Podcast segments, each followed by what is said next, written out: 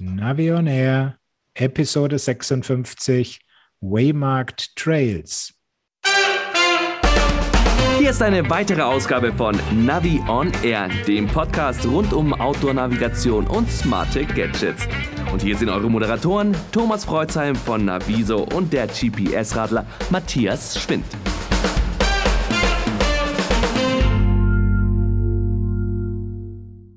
Hallo Sarah und hallo Matthias. Hallo. Hallo, Servus zusammen. Ihr merkt, liebe Hörer, wir sind jetzt schon zu dritt vor den Mikrofonen und wir haben einen Gast. Aber bevor wir jetzt in unser Interview einsteigen, hat Matthias noch zwei kurze News für euch. So ist es. Und zwar hat Wahoo jetzt seine Leistungsmesserpedale vorgestellt, die PowerLink Zero mit diesem Speedplay-Pedalsystem. Die Besonderheit daran ist ja, du kannst beidseitig einsteigen, also weniger Gefummel am Start, dass das Pedal auf der richtigen Seite steht.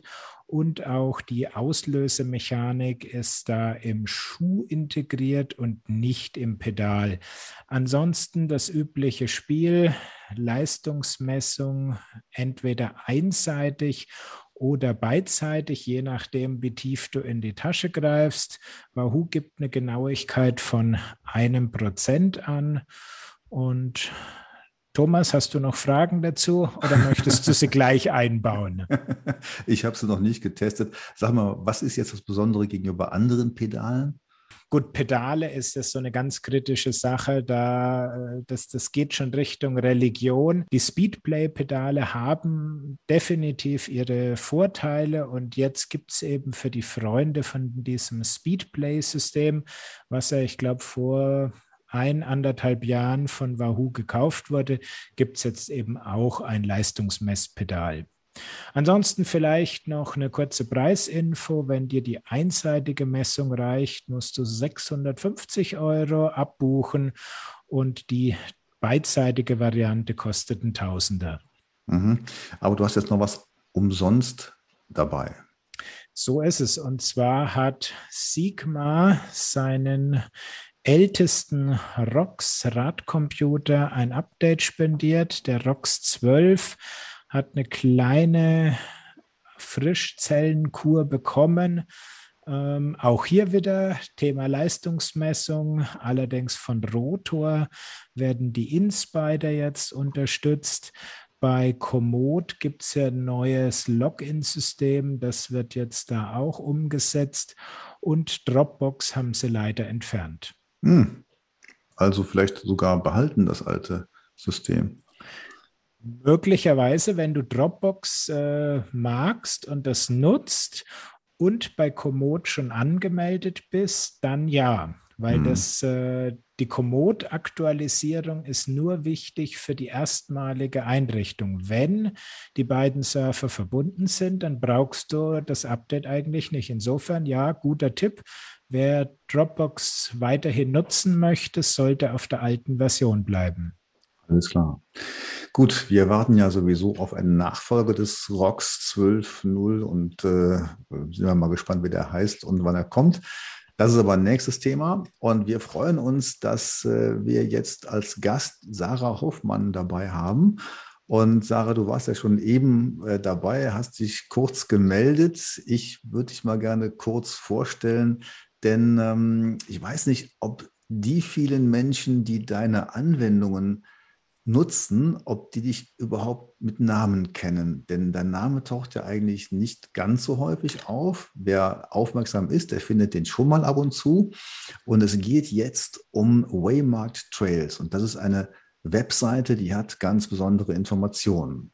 Sarah, und vielleicht, ja, stellst du sie einfach mal vor und sagst, ähm, wie findet man sowas und was kann man damit anfangen? Also Wimac Trails ist eine Webseite, die Routen darstellt und zwar von OpenStreetMap.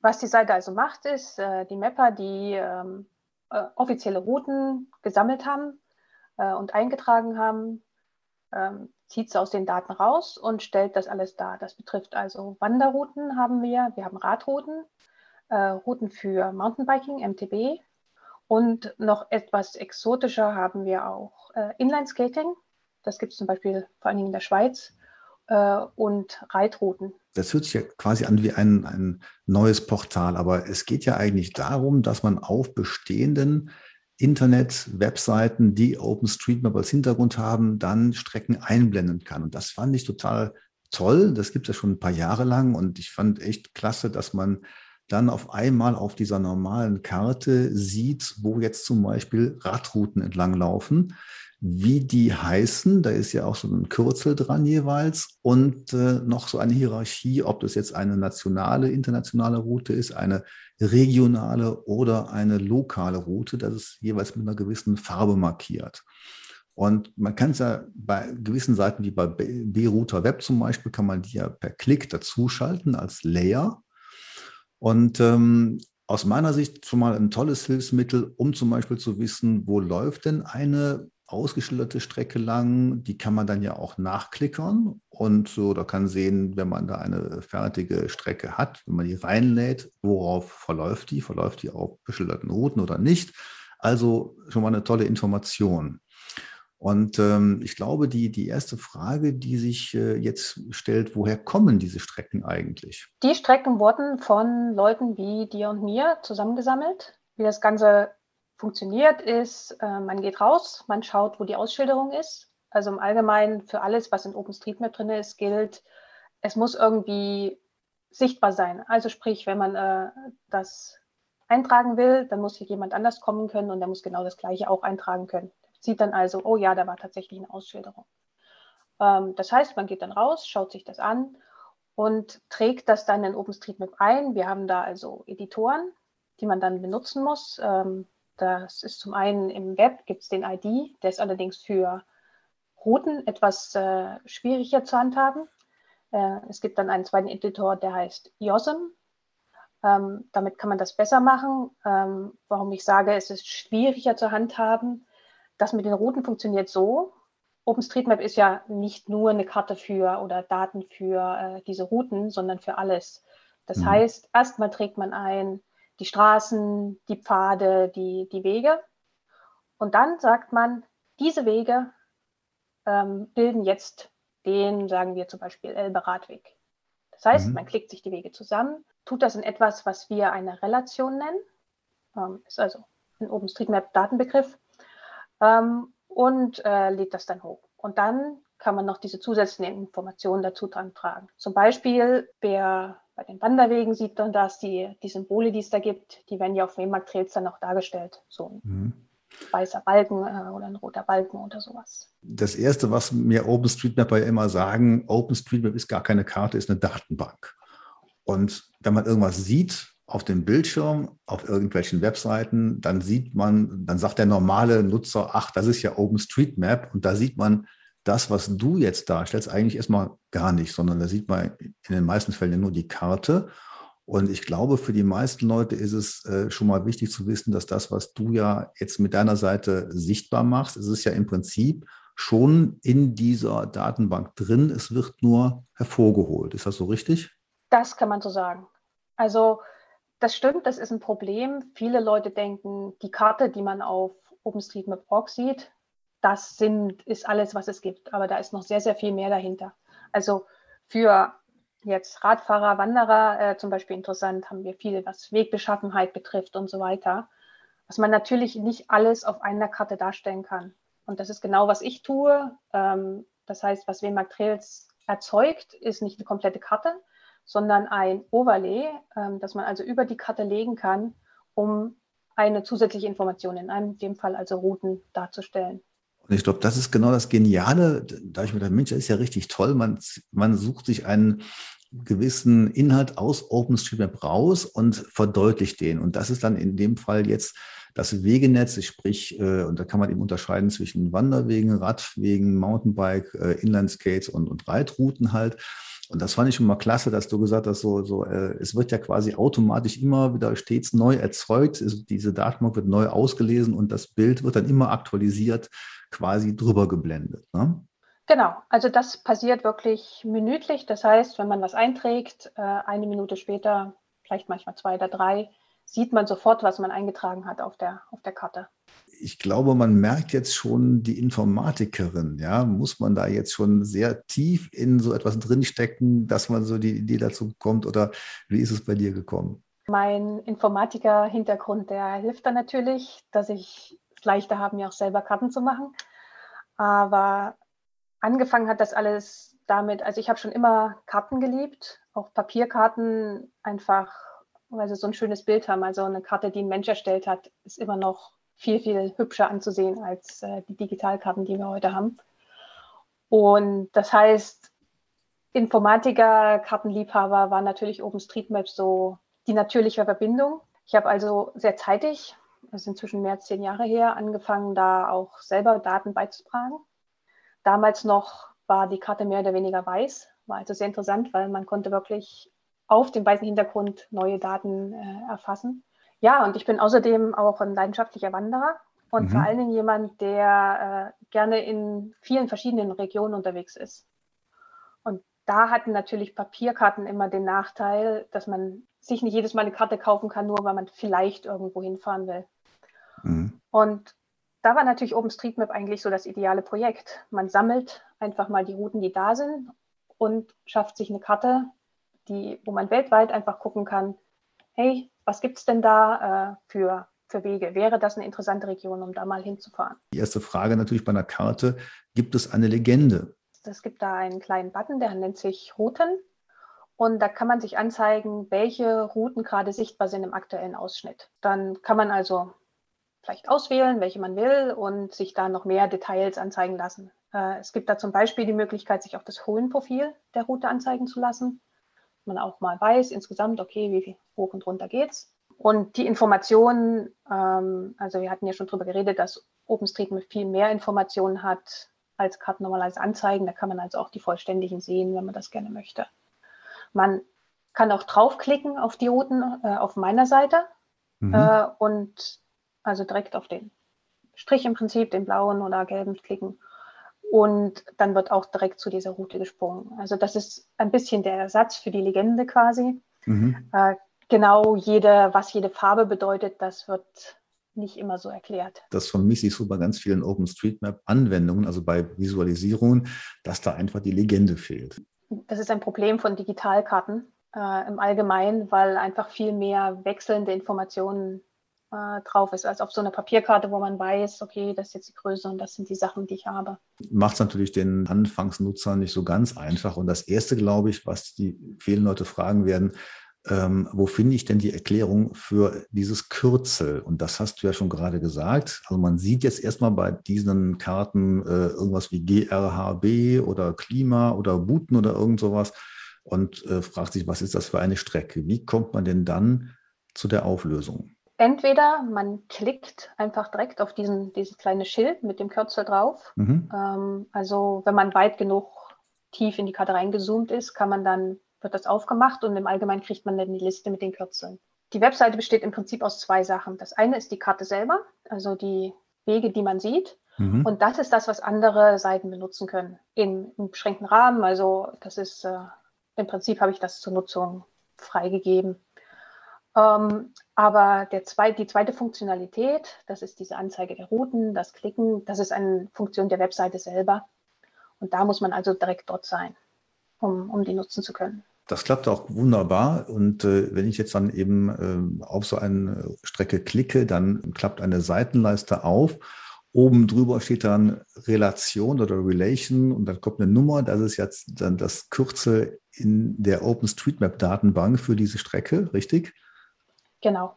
Ja, und dann eben kommt nochmal eine Erläuterung und da merkt man so ein bisschen dann so, wie das Ganze in OpenStreetMap aufgebaut ist. Also Schlüsselwert, Name, Designation und so weiter und so. Äh, das heißt also, die Aufschlüsselung, die Tour, ähm, wozu sie gehört, ähm, wer sie, wer für sie verantwortlich ist und so weiter und so weiter. Damit sind wir schon quasi mitten in den OpenStreetMap-Anwendungen. Das wird den meisten Leuten nicht so viel sagen. Aber man kann es ja dann doch noch praktisch verwenden. Man kann ja auch dann die GPX-Datei dazu runterladen. Ja, es gibt die Möglichkeit, die GPX oder als KML die Route direkt runterzuladen. Das sind also auch direkt die Daten, die von OpenStreetMap kommen, einfach konvertiert in diese entsprechenden Formate. Das ist ja eigentlich eine tolle Sache. Man sucht eine Strecke oder man, man findet die auf einer Karte, möchte die gerne fahren, geht auf deine Seite, lädt sich die GPX-Dateien runter. Dann ist mir aber aufgefallen, da kann es schon mal zu ziemlichen äh, konfusen GPX-Dateien kommen. Wie kommt das denn? Da ist ein bisschen das Problem, dass OpenStreetMap nicht unbedingt die Daten geordnet hat. Also wie ich schon gesagt hatte, wenn man das in die OpenStreetMap-Datenbank einträgt, dann wählt man ja die Wege aus, die dazugehören. Und da gibt es äh, zwei Probleme. Entweder sagen die Mapper, ich mache das, ich sortiere das nicht. Und das andere Problem ist, dass natürlich so eine Route, ähm, gerade bei Radrouten hat man das Problem, äh, sich manchmal aufspaltet. Ähm, zum Beispiel, wenn es eine Einbahnstraße gibt, dann je nachdem, ob man nach Süden oder nach Norden fährt, hat man natürlich zwei verschiedene Varianten. Und in dem Fall ist dann das, äh, die GPX-Datei ein bisschen kaputt. Mhm. Äh, Im Sinne von, ähm, die hört also auf und fängt dann bei einem anderen Punkt wieder an. Normalerweise ist das fürs Angucken nicht so das Problem. Der leider die große Ausnahme ist Garmin, die die GPX-Dateien meiner Meinung nach falsch interpretieren mhm. und Endpunkte, die nicht zusammengehören, äh, einfach verbinden. Ähm, aber man kann sich natürlich dann nicht die, die Strecke entlang routen lassen, wenn die GPX-Dateien nicht sortiert bin, sind. Das ist also ein Feature, was schon lange, lange auf meiner Wunschliste ist, dass mhm. äh, die Daten besser ausgewertet werden und dass man dann auch sagen kann, ich will von Norden nach Süden fahren, gib mir mal das GPX dafür oder ich will die andere Richtung haben, dass man der, äh, den Daten wirklich folgen kann. Das Problem bei dem ist natürlich, du hast ja keinen Einfluss auf die Mapper. Und also was mir häufiger mal äh, da aufgefallen ist, sind irgendwelche tollen Abstecher, die dann noch mit eingebaut wurden. Im guten Glauben der Mapper, aber für die Navigation hilft es natürlich wenig, wenn da noch so ein Stichweg drin ist. Genau, das ist auch eine dieser Probleme. Es ist natürlich so, ähm, wir haben dafür das passende Datenmodell. Das heißt, äh, es ist eigentlich gekennzeichnet oder es sollte gekennzeichnet sein, das ist ein Abstecher. Und das ist eine von den Sachen, zurzeit macht es die Seite noch nicht, aber das wird hoffentlich mal kommen, dass man die dann rausrechnet und sagt, okay, wenn ich jetzt so einen Zusammenhang des GPX haben will, dann ist das einfach dann auch nicht drin. Also grundsätzlich würde ich schon den Nutzern raten, die Daten nicht direkt von Waymark Trails in irgendeine Navigation rein zu kopieren. Das ist, denke ich, ein guter Rat, ähm, dass man sich das vorher nochmal anguckt, eventuell die Sachen rauslöscht, die äh, man nicht braucht. Oder ein Problem ist natürlich auch, dass äh, die Daten wirklich eins zu eins übernommen werden und das heißt, sie haben sehr, sehr viele Punkte so ein, so ein GPX kann schnell groß werden. Richtig, da kannst du dann auch ganz schnell mal den Speicher von so einer Navi an seine Grenze bringen. Aber es kommt ja noch immer dazu, dass kaum jemand will ja wirklich so ein, äh, besonders bei den langen Radrouten, die von Anfang bis Ende fahren. Insofern hilft es da auf jeden Fall, die Datei nochmal zu öffnen und an die persönlichen Wünsche anzupassen. Das würde ich auch so sehen. Also mein Praxisrat wäre jetzt, wenn man sich immer noch fragt, wo finde ich das denn, dann zum Beispiel mal auf B-Router Web zu gehen. Und da kann man an der, äh, in den Karten eine Einstellung finden, Radfahren oder Wandern. Und wenn man das anklickt, dann kommt genau diese Seite zuvor. Und dann kann man sich diese ausgeschilderten Strecken anschauen und dann zum Beispiel eine Strecke relativ schnell nachklickern. Und dann hat man kein Problem, eine zusammenhängende und funktionierende GPX-Datei nachher zu exportieren. Also das geht dann wirklich sehr, sehr schön und äh, man muss halt bloß vielleicht, sagen wir mal, einige Punkte setzen und hat dann die Wunschtour und kann dann auch auf, auf verschiedenen Strecken hin und zurück routen. Das ist auch so, wie ich das anwende im Allgemeinen. Ich habe dann WMAG Trails und äh, also ich benutze dann Graphoba im Allgemeinen, um meine Route zu planen und klicke mir da die Route und mache noch ein paar Punkte rein, dass es dann passt und lade es von dort runter. Mhm. Man kann jetzt auch Strecken suchen. Du hast ja auf deiner Seite auch eine, so eine Sucheingabe. Das heißt, wenn man jetzt irgendeine Strecke, äh, irgendeinen Weg, ich sage mal so einen Fliegenpilzweg, möchte man finden und gibt das dann ein, dann kommen aber teilweise auch mehrere Ergebnisse raus. Ja, und das spiegelt dann, glaube ich, auch den Zustand der Datenbank wieder, wo man dann eben als Nutzer ähm, Strecken eingetragen hat und dann ähm, stellt sich ja auch so ganz offensichtlich ein Problem mit der Schreibweise dar, dass man einerseits mal mit Bindestrich geschrieben hat, einerseits mit Lücke oder ohne Lücke und so weiter. Wie siehst du das denn? Ja, die Suche ist da relativ einfach gehalten und erwartet wirklich, dass der Name ähm, so ungefähr da auftaucht äh, in dem Namen, äh, den die OpenStreetMapper eingegeben haben. Und das ist insofern ein bisschen ein Problem, als dass OpenStreetMap ein bisschen, dass äh, die Mapper gerne den Namen benutzen, einfach, dass sie die Route wiederfinden. Das heißt, äh, da finden sich oftmals Bezeichnungen, die gibt es so in der Realität nicht. Ähm, also das ist der Wanderweg, grüner Strich von Pforzheim nach äh, Wenningen oder sowas. Und dann versagt natürlich auch die Suche, weil die braucht natürlich äh, gute Daten, um gut funktionieren zu können. Du bist ja auch Spezialistin für Suchmaschinen in OpenStreetMap und vielleicht kannst du uns bei der Gelegenheit mal so einen kleinen Blick hinter die Kulissen geben. Wir alle nutzen ja Suchmaschinen, das ist ja auch für Nutzer irgendwie zwar nichts Besonderes, aber die Frage ist trotzdem, wie das Ganze funktioniert und aufgebaut ist. Und das erste ist natürlich, wenn man einen solchen Begriff, eine, einen Weg jetzt mal äh, erstellt, dann legt man ja wahrscheinlich so ein Kürzel fest oder eine Schreibweise fest. Gibt es da eigentlich dann irgendwelche Regeln oder kann da jeder den Weg so benennen, wie er möchte? Eigentlich gibt es natürlich Regeln, die sagen, okay, diesen Namen muss es wirklich geben. Ähm, das Problem ist, dass die Regeln nicht äh, verbindlich sind im Sinne von, wenn man da was Falsches einträgt, dann kann man das nicht hochladen eigentlich ist die Regel wirklich, es sollte den Namen haben, es sollte keine Beschreibung sein, wie zum Beispiel Wanderweg oder ähm, Hydrant oder sowas. Es sollte wirklich ein echter Name sein. Mit den Kürzeln ist es noch ein wenig schwieriger.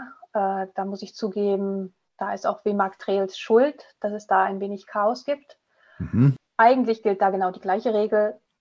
Äh, das sollte nur ein Kürzel rein, wenn es das offiziell gibt. Äh, aber da WMAG Trails, sobald es ein Kürzel gibt, diese kleinen hübschen Schilder da äh, rendert mit dem Kürzel drin, benutzen die Leute natürlich gerne was, was sie auf der Karte sehen wollen.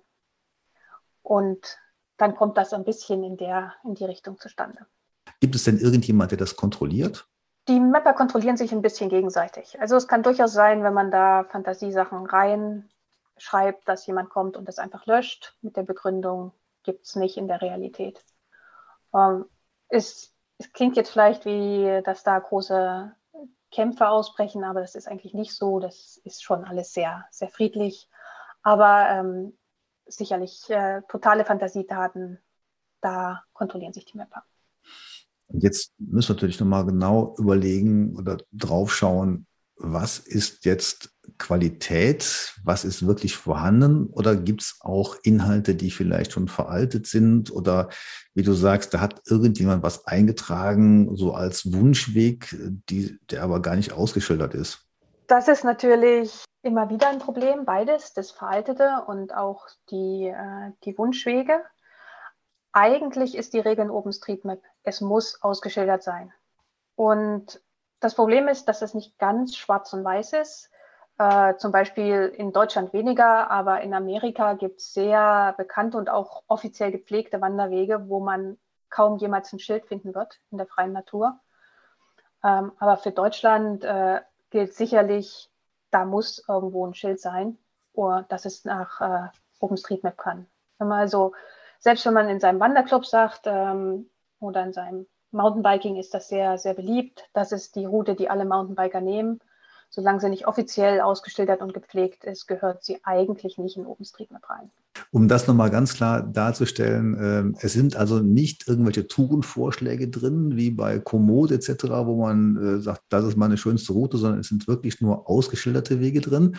Aber um mal Komoot zu nehmen, die haben ja auf ihren Premium-Karten dann als Hintergründe Fahrradrouten, Mountainbike-Routen etc. Sind das denn deine Waymark Trails-Geschichten? Das hat nichts mit WMAG Trails zu tun, aber es ist natürlich die gleiche Datengrundlage. Also ich bin ja auch nur ein Nutzer von OpenStreetMap und da gibt es natürlich viele andere. Also das, die Daten, die man bei mir sieht, die kann man also auf Komoot, äh, es gibt auch äh, Osmand ähm, und wie sie alle heißen. Also es gibt sehr, sehr viele mobile Apps, äh, die auch die Daten zeigen, diese selber auswerten. und da selber in ihre Karten einpflegen, die aber im Endeffekt auf der gleichen Datengrundlage beruhen.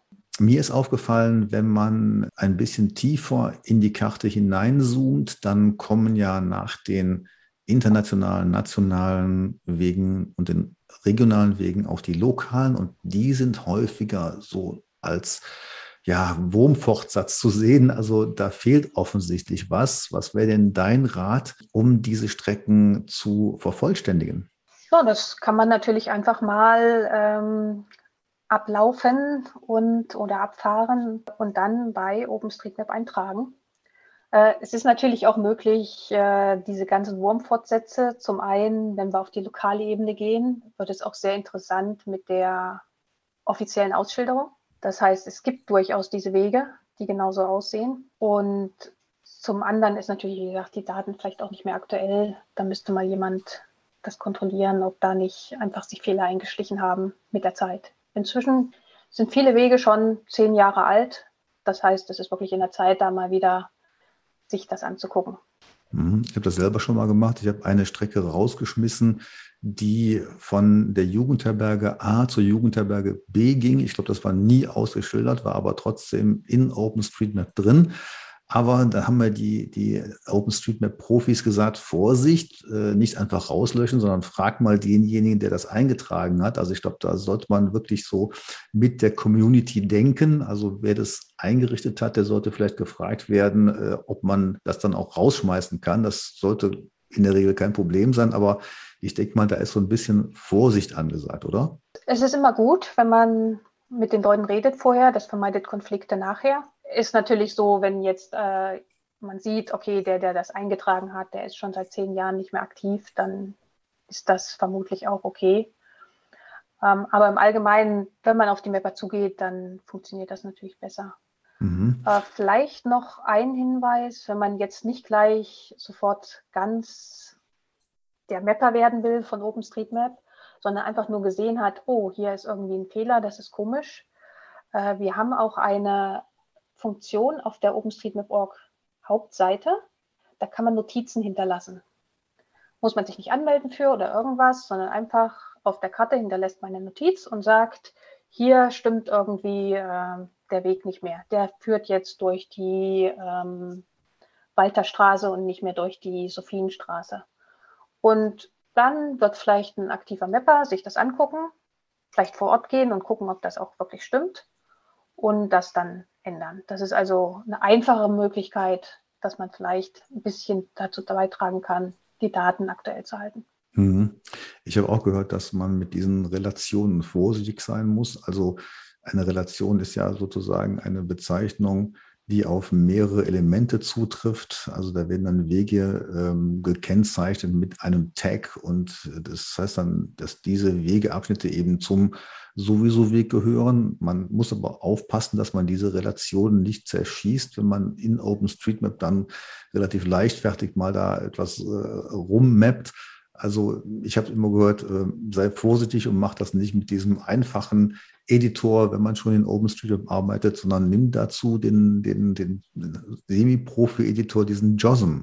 Das ist natürlich richtig, dass man da vorsichtig sein muss. Mein Hinweis dazu ist, wenn man sowas macht, wenn man so eine Relation editiert hat, dann nach dem, nach, äh, nach dem Hochladen kurz auf die Seite gehen und sich angucken, ob das Ergebnis so aussieht, ähm, wie man das erwartet hat.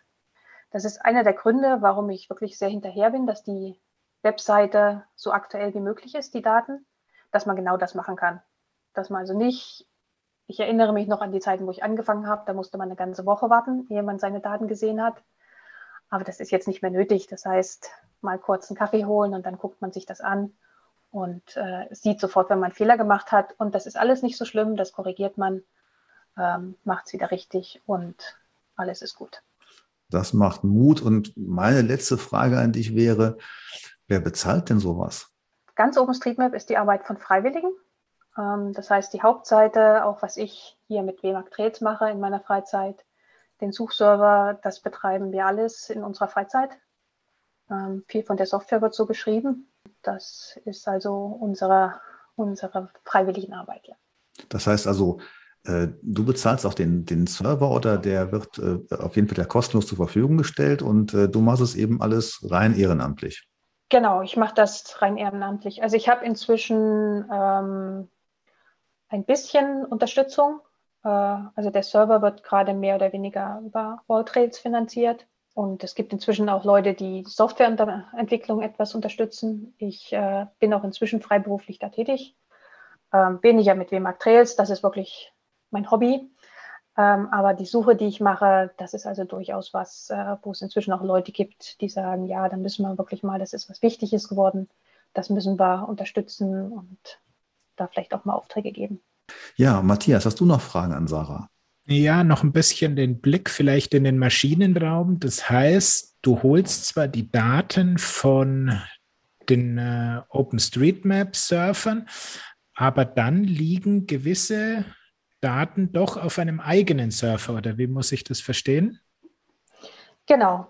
Also wie das funktioniert, äh, der, der große Server von OpenStreetMap, der hat ja alle Daten mhm. und der hat außerdem minütlich sagt er, das ist das, was passiert ist, was neu dazugekommen ist oder was sich geändert hat.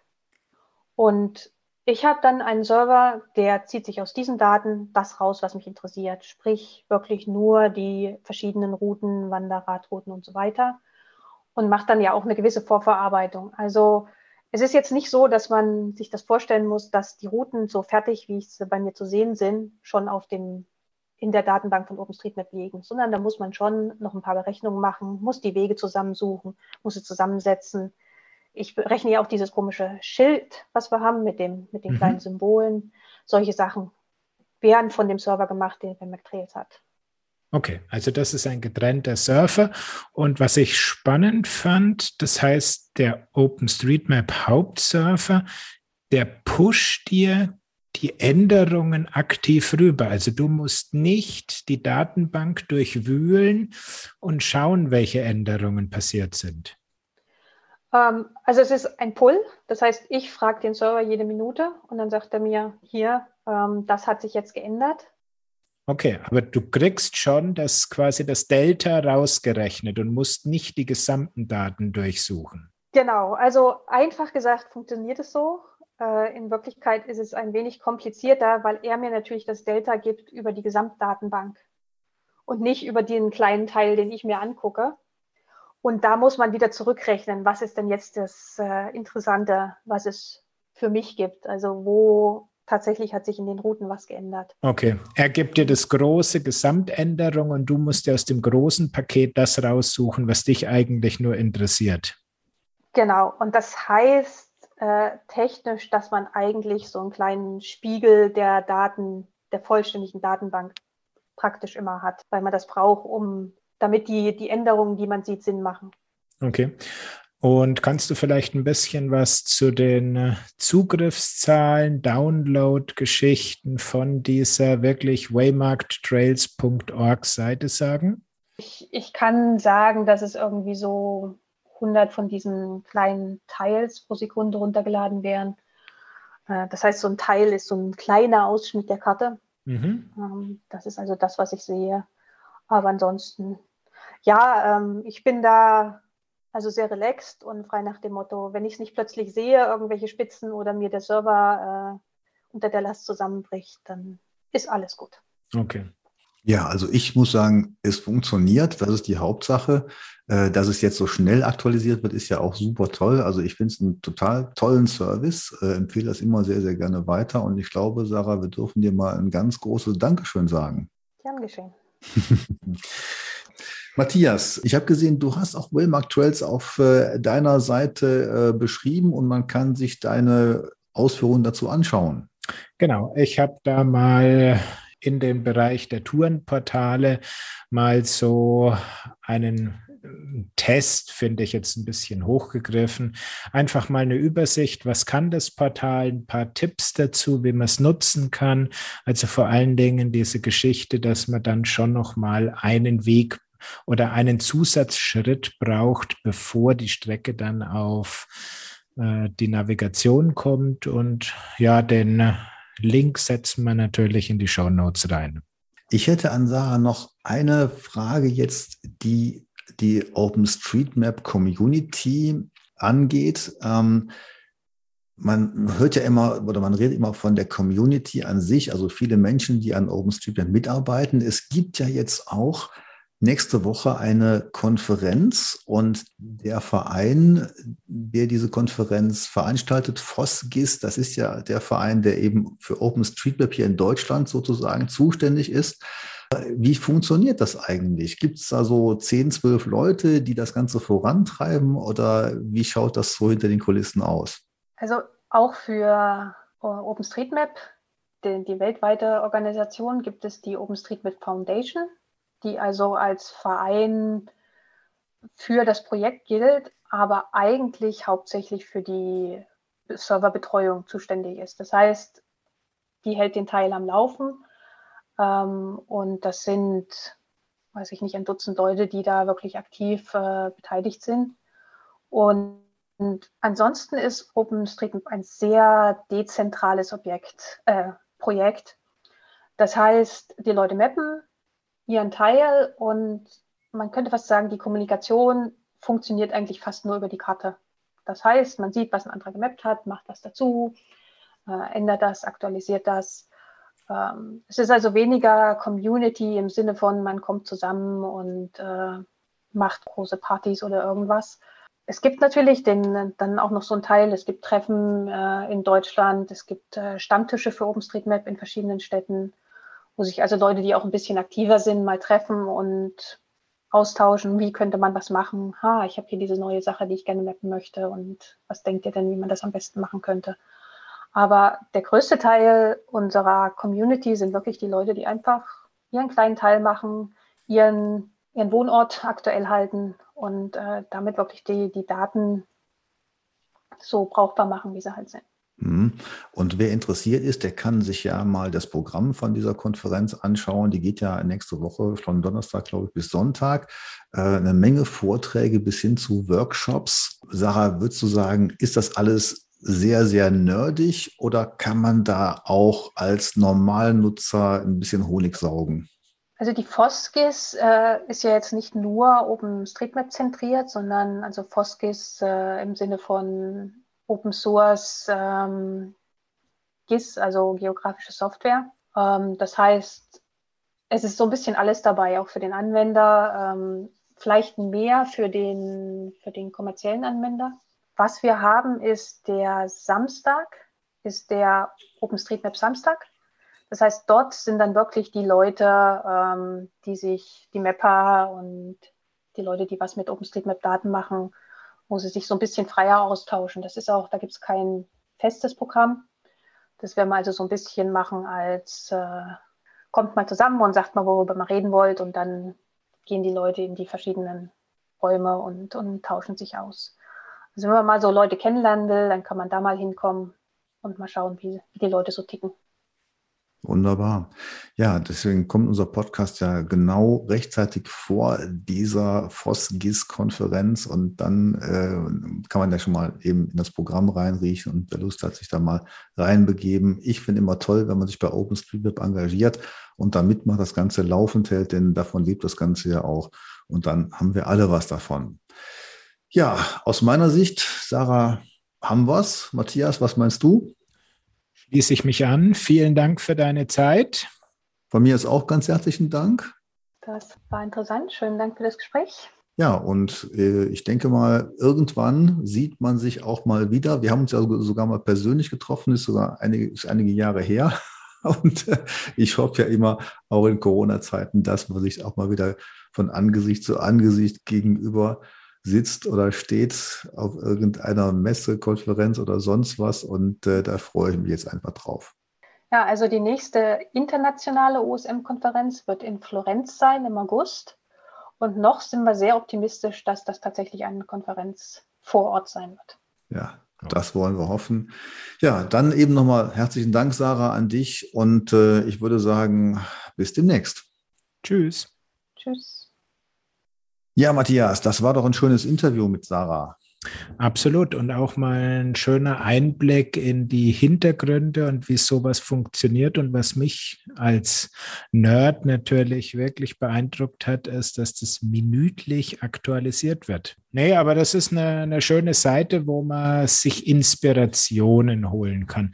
Und ich glaube, so muss man es auch als Praxisnutzer verstehen man bekommt kein Fertiggericht, was man runterlädt, auf die GPS-Navigation drüber kopiert und dann kann es sofort losgehen. Ähm, da kommt man dann ganz schnell irgendwo in ähm, Schwierigkeiten. Ja, ich nutze es auch eben als Hintergrund, wo man die Strecken einblenden kann und dann kann man wirklich sehr, sehr einfach mit sowas wie BRouter Web planen.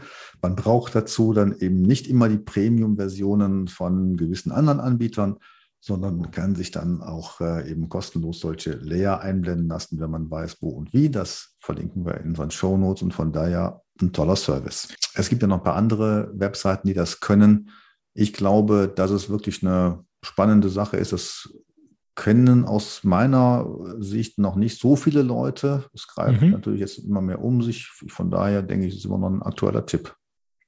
Absolut, genau. Das ist äh, Inspirationsquelle. Das ist äh, für mich das Stichwort Waymark Trails, die Inspirationsquelle. Ja, gut, dann haben wir es für heute. Mhm. Wir schauen mal, ob in nächster Zeit jetzt äh, das Neuheitenfeuerwerk ein bisschen weitergeht ob auch die Liefersituation wieder besser wird, weil ich kriege im Moment wieder ganz, ganz viele E-Mails. Das ist ja ganz toll, deine Tests und Vorstellungen und, und, und. Aber es gibt nirgends was. Also wir sind wieder mittendrin in Lieferproblemen. Da kann man noch nur sagen, Kompass nutzen. Oh.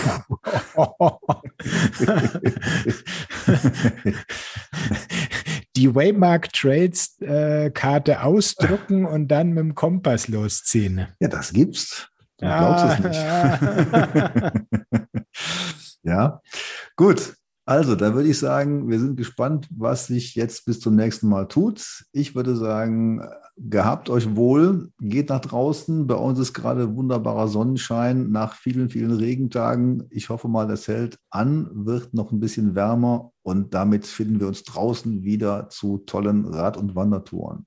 So machen wir das. In diesem Sinne, bis zur nächsten Episode. Ciao, Servus. Tschüss. Sie haben Ihr Ziel erreicht.